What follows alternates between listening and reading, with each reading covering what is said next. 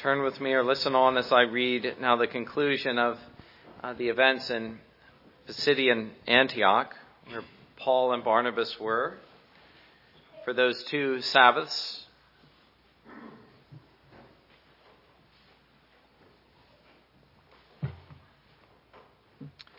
Remembering what we read last time, uh, in fact, uh, I think I'll begin in verse 42 just to remind you but the new material begins in verse 44. So beginning in verse 42, Acts chapter 13. So when the Jews went out of the synagogue, the Gentiles begged that these words might be preached to them the next Sabbath. Now when the congregation had broken up, many of the Jews and devout proselytes followed Paul and Barnabas, who speaking to them persuaded them to continue in the grace of God. On the next Sabbath, almost the whole city came together to hear the word of God, but when the Jews saw the multitudes, they were filled with envy and contradicting and blaspheming, they opposed the things spoken by Paul. Then Paul and Barnabas grew bold and said, It was necessary that the word of God should be spoken to you first, but since you reject it and judge yourselves unworthy of everlasting life, behold, we turn to the Gentiles, for the Lord has commanded us, I have set you as a light to the Gentiles, that you should be for salvation to the ends of the earth. Now, when the Gentiles heard this, they were glad and glorified the word of the Lord.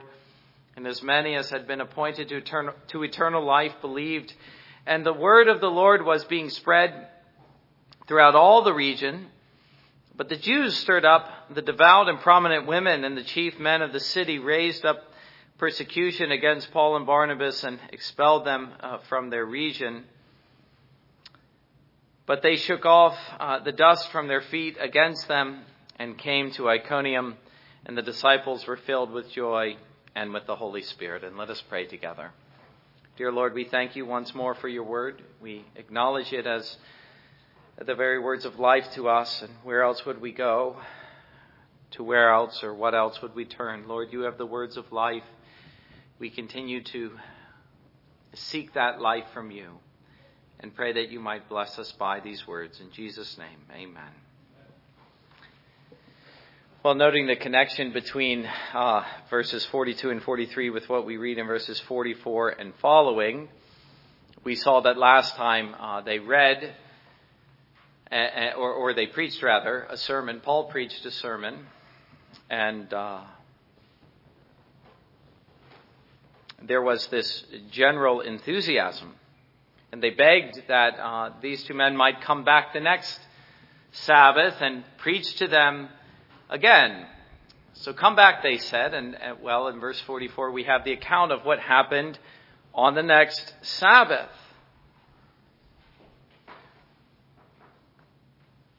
What we notice in verses 44 through 52, which uh, admittedly for Acts is a very small chunk of narrative, uh, there is something unusual about these verses, at least to me. We, we find a series of events tightly packed together which contain a series of points, all of which have a scriptural basis. What I am saying is that these verses, some nine verses, are some of the most theologically packed narrative uh, that we find in all of the Bible, not just in Acts, but in all of the Bible. I would say there is at least one major theological point which is being made in every verse. And so here, instead of finding one sustained idea, which so often you do, and so often the sermon is seeking to highlight for you, it's more like a cluster of, uh, a cluster of ideas p- tightly packed together. And it's especially noteworthy, once again, how the outline uh, that we are finding in Romans chapters 9 and 10 is set before our eyes here in the book of Acts, especially in Acts chapter 13. Not simply the emphasis on uh, preaching and hearing and faith and justification, all of those things are present, but so too are the ideas of uh, the Jewish underwhelming reception of the gospel. I, I, think maybe that's a better way to put it because it's not fair to say, and I, will argue this later, that it was rejection in total. It wasn't. but an underwhelming reception, while on the other hand, by the way, we call that underwhelming reception the remnant. But on the other hand, you have this overwhelming, and really, uh, it would seem from the standpoint of the Jews, quite surprising reception by the Gentiles. Now, that is what's playing out here. You don't just read about uh, the ideas in Romans, but you see it actually happening in history. And so, once again, we see how Acts and Romans are tracking together. But another passage that really tracks tightly with what we're reading in these verses uh, in an amazing way is Matthew 10, which we read earlier. You even find uh, the, the same exact language, such as uh, those who were unworthy. Jesus says, if you enter into a town and, and they're unworthy of you, shake off the dust and leave. Well, that, that's exactly what these men do. And, and, uh, and that's what we'll see in this sermon. So I want to consider the sequence of, of events, which will contain a sequence of points. And the first of that, uh, first of those rather, is the gathering of the crowds on the next Sabbath. Uh, it's amazing uh, to see the picture here, and we can only long to see this in our own day, where there's so little interest in the preaching of the gospel. But here was a day in which there was such a general excitement that the whole town gathered together.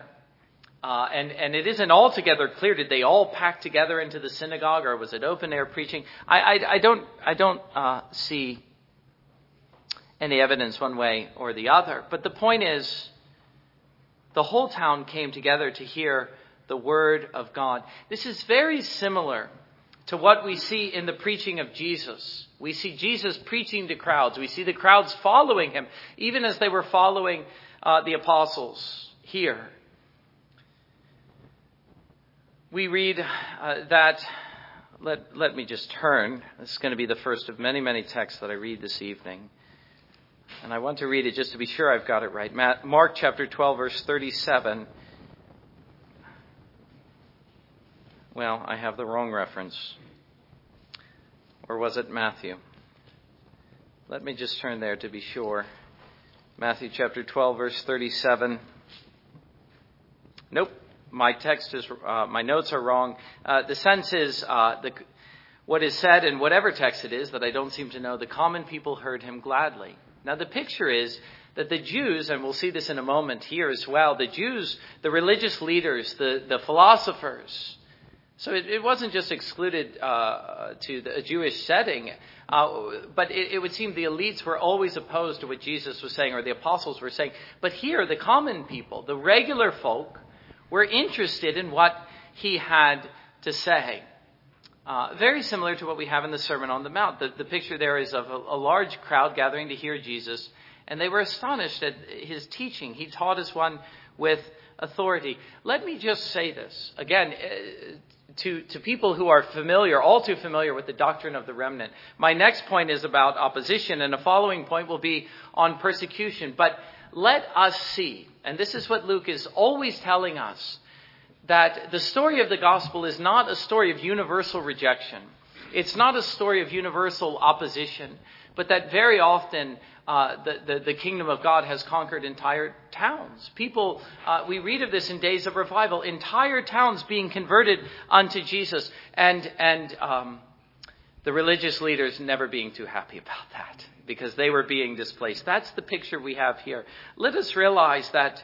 Uh, there will always be success, and sometimes there will be general and widespread success. Uh, when I read this about uh, Paul, uh, the, the whole town coming together, I can't help but think of the preaching of George Whitefield. Well, again, the point here is the crowds are gathering is that the gospel is for the common person. It's not something for the learned and the elite. It's something for all men everywhere. Haven't I been saying that? And because it's for all men everywhere, it is capable of generating this kind of interest, and it has done so many times in history. And so I think it is reasonable for us to look for something like that in our own day, to pray to God that we would see similar results, that many, many would gather to hear the preaching of the gospel. And we shouldn't always expect uh, that nearly everyone would reject it. But on the other side, there is the reality of rejection, and so that's the second point. Jewish opposition. You have two sides of the picture here, as Luke is always painting it, and so is history. The, the crowds are gathering, but the Jews saw the multitudes. They were filled with envy, contradicting and blaspheming. They opposed the things spoken by Paul. There's the other side. And we need to see both sides. Not just that they were the Jews, but the leaders, or I call them the elites, whatever you want to call them. They resented losing their grasp on the multitudes. Uh, these, as Jewish uh, uh, representatives of Judaism, resented how easily these Jews, the apostles, made it for anyone to become a full member of God's household. If you think of the synagogue in those days, uh, in the same way as we think of the church, imagine if suddenly, well, the church was something that was uh, difficult to to join. And suddenly these new teachers came along and invited the common person in and said, you know, it's actually easy. It's just as simple as this. You, you need to turn from your sin and believe on Christ and be baptized and you will be a full member of the church. And the people heard this gladly, but well, the Jews were not so happy about that. And we might wonder ourselves how we, how we would feel if suddenly the whole town gathered and disrupted this little fellowship we have here. That's how the Jews felt in that day. They were not happy. They resented them for this. They resented them for the abolition of the old distinctions. Again, not by the ceremonial law, not by the law of Moses, but simply by this. This is the only requirement faith.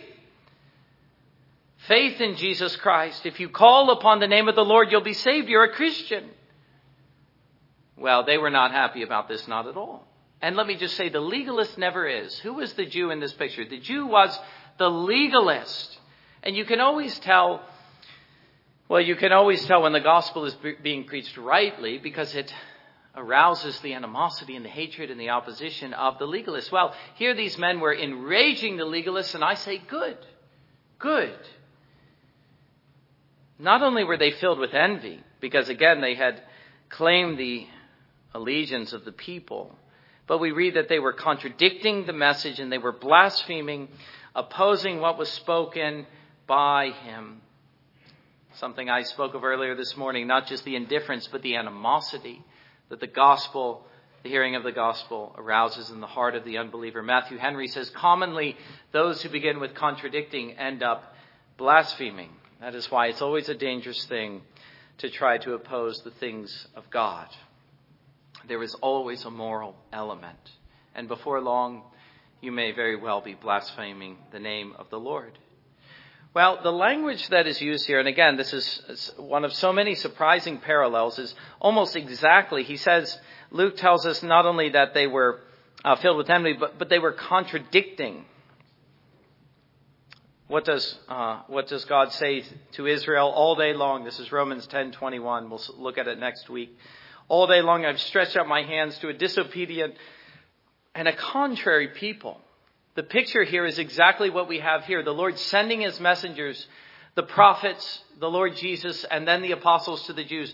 All day long he's been stretching out his hand, but they never were willing to listen. Uh, you always as Stephen says, you always resist the Holy Spirit. That was the whole long history of Israel. You rejected the prophets. You rejected Jesus Christ, your Messiah. You rejected the apostles. All day long, God says, I've been stretching out my hands to you. But all day long, that is, every day you've been contradicting the message. It, you see, it isn't just they were ignoring it, but they were contradicting it. And that is exactly what we see here. They stood opposed to it. Their mind and their mouths were filled with arguments against it. The message was being preached to them, but they not only did not receive it, but they contradicted it and blasphemed the message they heard.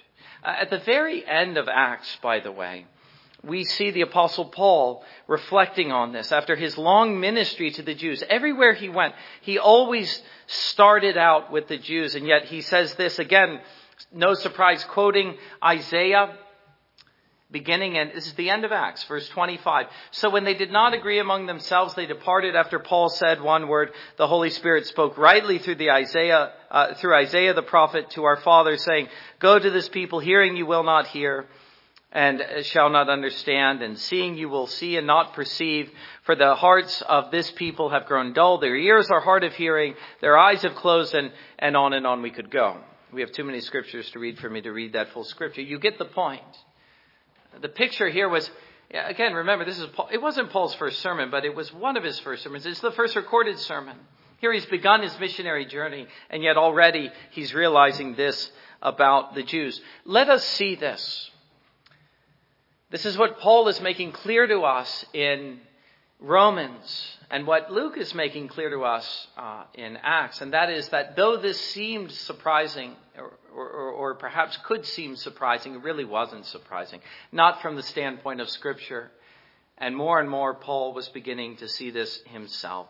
This was the very thing that God had predicted by the prophets that the Jewish people would reject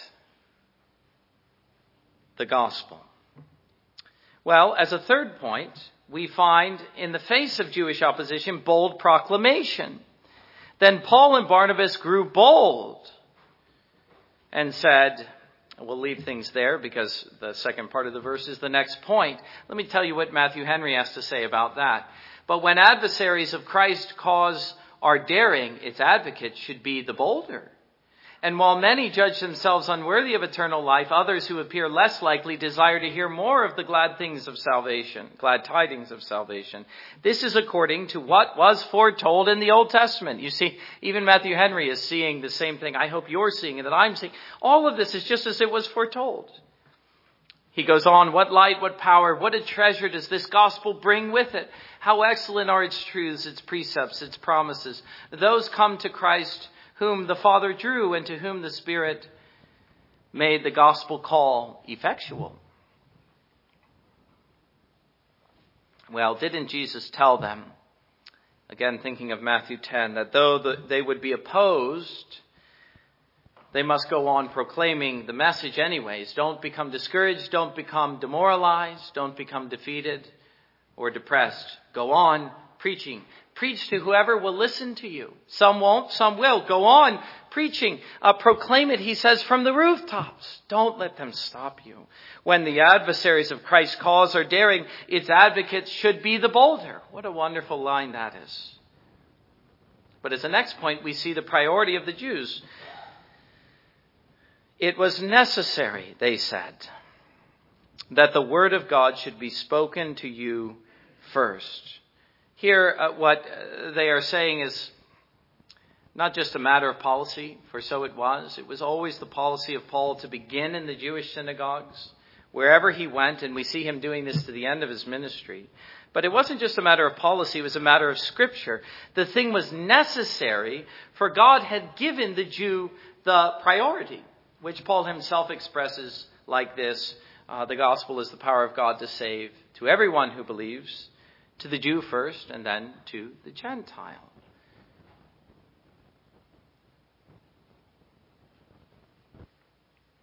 And because of this, not only uh, do we find the gospel coming to the Jew first, always in the missionary journeys of the apostles, but we also see that God would always preserve among the Jews a remnant. There would always be some who would believe, men uh, like Paul. And we find the Apostle Paul reflecting on this in Romans chapter 9, but especially in Romans chapter 11. We don't have time to read that, but, but that's uh, what you find. And you can find it there if you wish. Uh, because most reject it, we find a fifth point, and that is the Jewish fate as a people, as a nation. Well, the gospel comes to you first, but since you reject it, and judge yourselves unworthy of everlasting life, behold, we turn to the Gentiles, for so the Lord has commanded us, I've set you as a light to the Gentiles, that you should be for salvation to the ends of the earth. Again, Matthew 10 comes to mind here. I referenced this earlier, and again, we note how uh, Scripture is uh, harmonizing the word unworthy. You judge yourselves unworthy. You reject the gospel. Here they went to a town, just as Jesus said, and the hearers were unworthy of the message. We find something similar at the end of Romans chapter 9, the beginning of Romans chapter 10. Uh, they, they, they were wise in their own eyes. They would not submit to the righteousness of God. Uh, the, the, the side of things that we see in those three places here in Acts 13, Matthew chapter 10, uh, the end of Romans chapter 9, is the side of human responsibility. The fact that when a man rejects the gospel, well, you can say this to him, you reject it. Isn't that what Stephen said? Again, you're always rejecting the message of the gospel. Or as the Lord says in Romans chapter 10, uh, quoting uh, one of the prophets, I'm stretching out my hand to you. All day long I was pleading with you, but you stood against it. You refused to be saved. Uh, so much, so much of that will come out in, in the following morning sermon. But, but even beyond that, and this is the thing that amazes me, but it just shows how little the Jews understood their own scripture. Uh, quoting the prophet Isaiah, Isaiah 49 verse 6, I've set you as a light to the Gentiles that you should be for salvation to the ends of the earth. And, and by the way, didn't the Lord say that to Abraham? Wasn't the picture to Israel always a cosmic one? Through you, all the families would be blessed. This was Israel's calling. And Paul is saying how tragic it is how tragic it is that you have missed your calling. You should have rejoiced to see the Gentiles gathering in at the message of Israel's Messiah being proclaimed. But as it is, since you refuse to assume that calling, well, we, we turn to the Gentiles. If the Jews will not bring the Gentiles in, then God will do it without them. Do you appreciate the tragedy of that? especially for a man like Paul to say this one whose heart was breaking for Israel in Romans chapters 9, 10, and 11. Come to a sixth point. We find sovereign salvation. We saw it this morning. When the Gentiles heard this, they were glad and glorified the word of the Lord, and as many as had been appointed to eternal life believed. Here's the other side. You have human responsibility on one side, Romans chapter 10. If the Jews or any man are unworthy recipients of salvation, that doesn't mean that the Gentiles or anyone who does believe it is worthy. That's not the other side of the coin, not from the standpoint of the gospel and the preaching of the gospel. You see, this is actually how it works out. This is the scriptural teaching. The scriptural teaching is that when a man rejects the gospel, he proves himself unworthy of it. And Jesus often uses that language. Those who would not follow him are not worthy of him. But when a man is saved, you see, it doesn't work in the other direction. You misunderstand grace if you think this. When a man is saved, he doesn't get any of the credit. Let me say it again. If the Jews were unworthy, that didn't mean that the Gentiles were worthy. No, that isn't how this works out. As many as had been appointed to eternal life believed. What made the difference? It was God. All of God. Salvation is His doing. By grace you've been saved, not of yourselves. Or Romans chapter 9 comes to mind here when we read what he says, or Romans chapter 8. This is a sovereign salvation which we discover includes the Gentiles. Why? Well, because it was the will of God. It didn't matter what the Jews thought. What matters is what God wanted. And God had expressed, even in the Old Testament, his desire to save Gentiles. So that was the only thing that mattered. And the way that this sovereign salvation proceeded was through, as we have seen, the hearing of faith. The Gentiles heard this and they were glad and they glorified the word of the Lord. Do you see how much that comports with what we've been reading? Here were the glad tidings of good things being preached to them and they were glad. Do you want to know what faith is? The hearing of faith is? It's the gladness of the heart.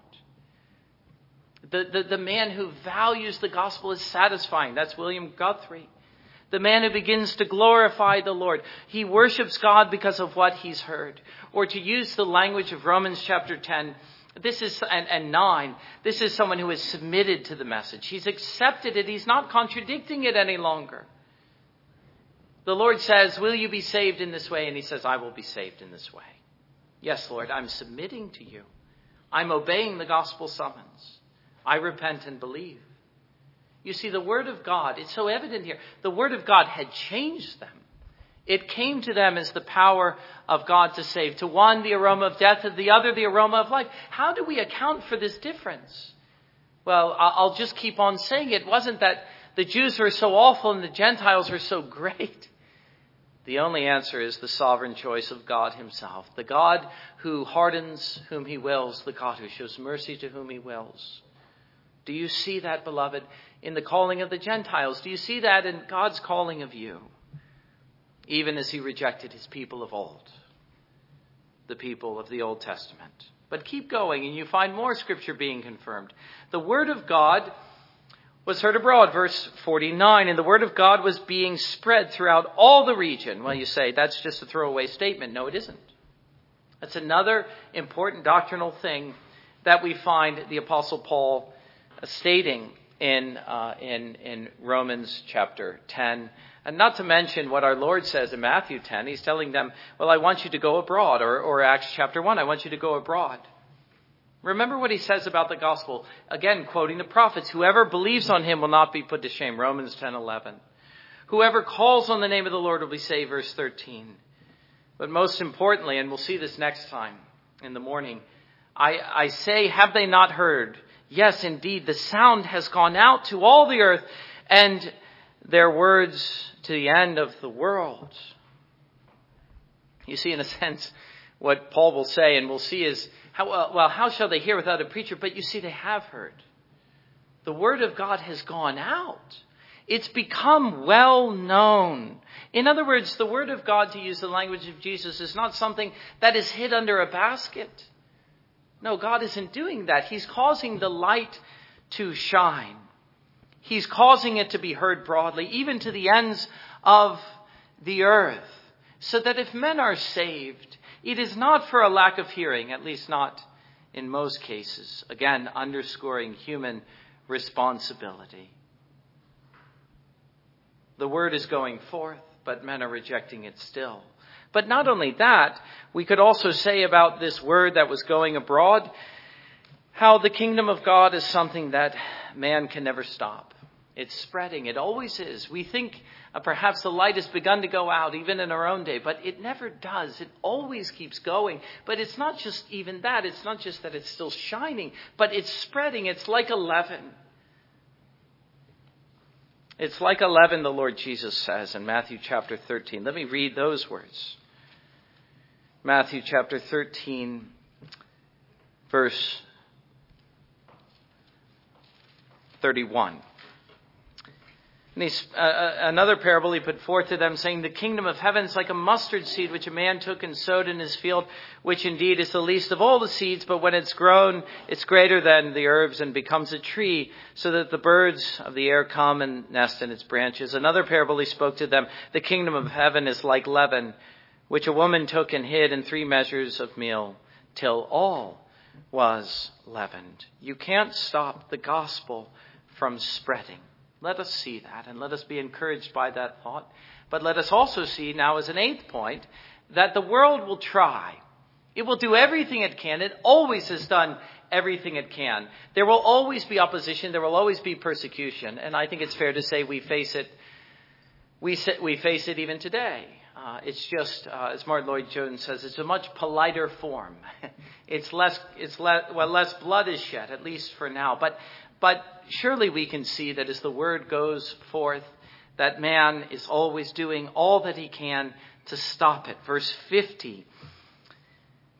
And let us see this is nothing new. The Jews, the word was going abroad, but the Jews stirred up the devout and prominent women and the chief men of the city, raised up persecution against Paul and Barnabas, and expelled them from their region. This is something that proved costly. They were preaching abroad, but they were, they were paying for it with their own blood, most likely. This was likely a painful experience for them. But do you see how our Lord predicts this in Matthew 10? I, sh- I send you out as sheep among wolves. They will oppose you. They'll even try to hunt you down, he seems to be saying. Or he does say, they'll, they'll throw you in prison for this. But do you see what else we see in the next verse? They shook off the dust from their feet against them and came to Iconium. Well, didn't Jesus say this as well? Once more, his words in Matthew 10 prove costly. If they are unworthy, shake the dust off your feet and go on. And by the way, do you know what that means to shake the dust off your feet? It's a message, it's a symbol of judgment. That's why Jesus says it will be more bearable the day for Sodom and Gomorrah than for you. Because as God razed those cities, so he will do unto you. You will be razed to the dust. That's the picture. The last thing we see, and as a tenth point, the disciples were filled with joy and with the Holy Spirit. That is, those disciples they left behind. The apostles had gone on, Paul and Barnabas, but those who were left behind. Here is a common feature I have a whole list of scriptures. I, I don't, well, let me read two of them. It's a common feature in Acts. That verse, verse 52, it sounds familiar, doesn't it? Well, listen to this. Uh, chapter 4, verse 31. And when they had prayed, the place where they were assembled together was shaken, and they were all filled with the Holy Spirit, and they spoke the word of God with boldness. This is in the in the face, by the way, of persecution. So, uh, in the same setting, we read that uh, 541 they departed from the presence of the council, rejoicing that they were counted worthy to suffer shame for His name. Or, or just think, I'll, I'll try to do it by memory. This is not my strength, as you know. 1 Peter 1 verse 8, uh, he speaks of joy, uh, in ex, uh, joy unspeakable and full of glory. That's the picture here. The church is under fire and yet she is rejoicing and full of the Spirit. Spirit. And so the thought is this. This is a thought we need to latch on to. And that is that God draws near to his people at such times. We may be experiencing times of peace, but who is to say what might come? We find ourselves like the disciples in Matthew 10. We don't know what is coming, but we need to be ready. Let us be ready with this thought. Let us cheer our hearts with the thought that God does not forsake his people in periods of persecution, but he draws near. He makes them to be full of his spirit and to be full of joy. And by the way, uh, that is almost to speak uh, in a redundancy because the chief characteristic of the, the fullness of the Spirit is this joy inexpressible and full of glory. Here is, by the way, the testimony of those who have suffered for Christ, not their sorrow, but their joy. And that's what Luke is telling us about. Well, there are 10 points that we find. I know that I've preached uh, a few 10 point sermons in my time, but not too many. Certainly not on so few verses. Uh, but that is how it seems the best to me to present this, these theological ideas tightly packed together. But I want to close by drawing some spiritual lessons. And really, the first uh, is, I think, the overarching point. If I were to say there is one overarching point, and I think the impression by now is clear from the sermon, is the importance of Scripture in explaining Christian experience, especially in difficulties. Uh, the, uh, Paul and Barnabas found themselves in difficulties. The apostles before that had found themselves in difficulties. The saints in Pisidian Antioch found themselves in difficulties. So many of the Christians of the first century did. But here's what we need to see. Whenever we find ourselves in difficulties, and yes, even in minor difficulties, the mundane difficulties we find every day, another thought for us to grasp and lay hold of, and that is Scripture will always have something to say to us if we're living as we should. And even if we're not, it will rebuke us. But the man who is living in obedience but finds himself baffled by his circumstances, he needs to go back to his Bible, and what he'll find is what we found in this sermon that there are an abundance of passages that will speak directly to him and will even describe exactly the things that he is experiencing. And so, my encouragement to you is that whenever you find that you are unsure what to make of your circumstances, you must expect to find the answer in Scripture. And this also tells us, by the way, the value of knowing the Bible because we will be full of ready made answers in difficulties. The second lesson is that Scripture tells us, I want to make this one especially explicit. Scripture tells us how to deal with opposition. The world, so much of the world is opposed to our message and our way of life and our commitments. And I think that we can find three answers uh, to dealing with opposition. And, and so often, and by the way, they are in order. The order is important here. But so often, the church falls short because it only uh, lays hold of one of the three answers. But I would say we only really know how to deal with opposition as the apostles did so much throughout their lives if we can see all three of these things and hold them in their proper order. The first, uh, quite obviously, but it isn't the only, is tenderness again, you get the sense that Paul's heart was breaking for the Jews. You don't see it so much here, but take all of Scripture together and you know that. He was saying, God has rejected you. I turn to the Gentiles. But this is something that pained him tremendously. And so Paul was eager for their salvation. Paul had a burden for their souls. But just as soon as they began to reject his message, the next thing we see is a boldness in the face of opposition. You see, I, I, talked about this earlier about the man who goes from being winsome to severe. His, tone begins to change. They're opposing the message, they're contradicting it, they're even blaspheming it. At a certain point, you become bold in the face of such opposition. You begin to denounce it. That's the second thing. But you don't, you see, you don't get there without uh, going through the first point. point, and so many have failed because they were bold before they were tender. But here is something else that many have also failed to see, though you can never begin with the third point, and that is a willingness to move on. At a certain point, we realize that those whom we've been sharing the gospel with have been, well, they've proved themselves unworthy of the message. And there does reach a point at which we realize we are casting our pearls before swine. We're wasting our time. We are actually uh, mingling something that is unholy with that uh, which is holy, there has to be a willingness at a certain point to move on.